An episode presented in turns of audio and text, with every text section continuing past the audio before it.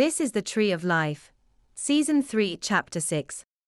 In this episode, we will be talking about human evolution and anthropology in light of the last episode of this season.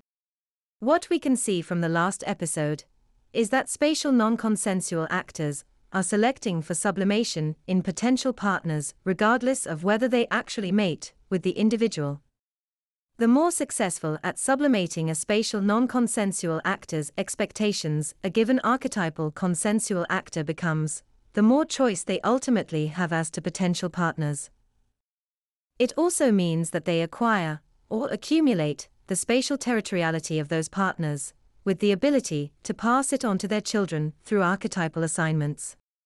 What this means in practice is that the anthropological success of humanity in becoming an agrarian species depended upon this division of roles within society, as between spatial non consensual and archetypal consensual actors, and the ability of archetypal consensual actors to sublimate the sexual expectations of their non consensual partners into archetypal role assignments provided to offspring in early development.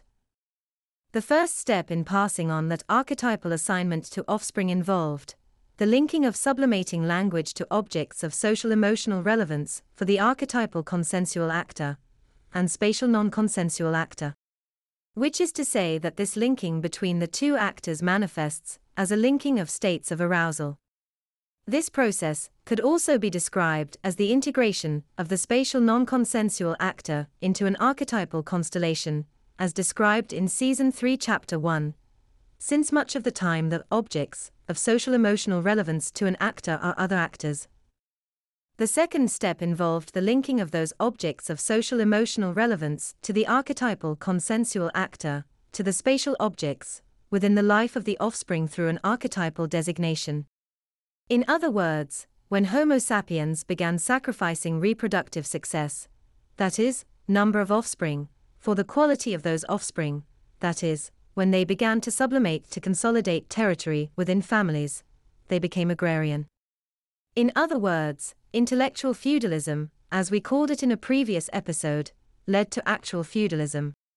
In other words, the development of Homo sapiens into modern humans didn't begin in earnest until there was specialization between archetypal consensual actors and spatial non consensual actors.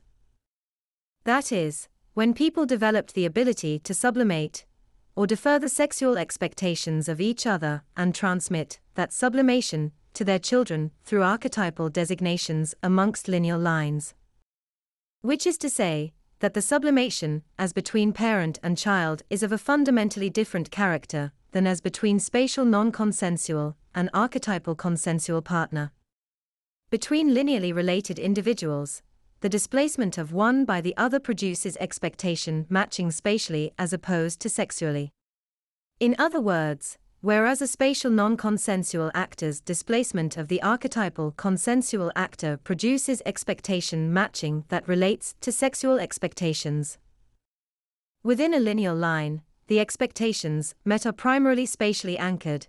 This follows from the fact explained in a preceding episode that the archetypal or symbolic plates have a quality of spatial dimensionality to them. Of course, the role of language in the process of transformation of spatial territoriality into archetypal consolidation, of remes into memes, cannot be overstated.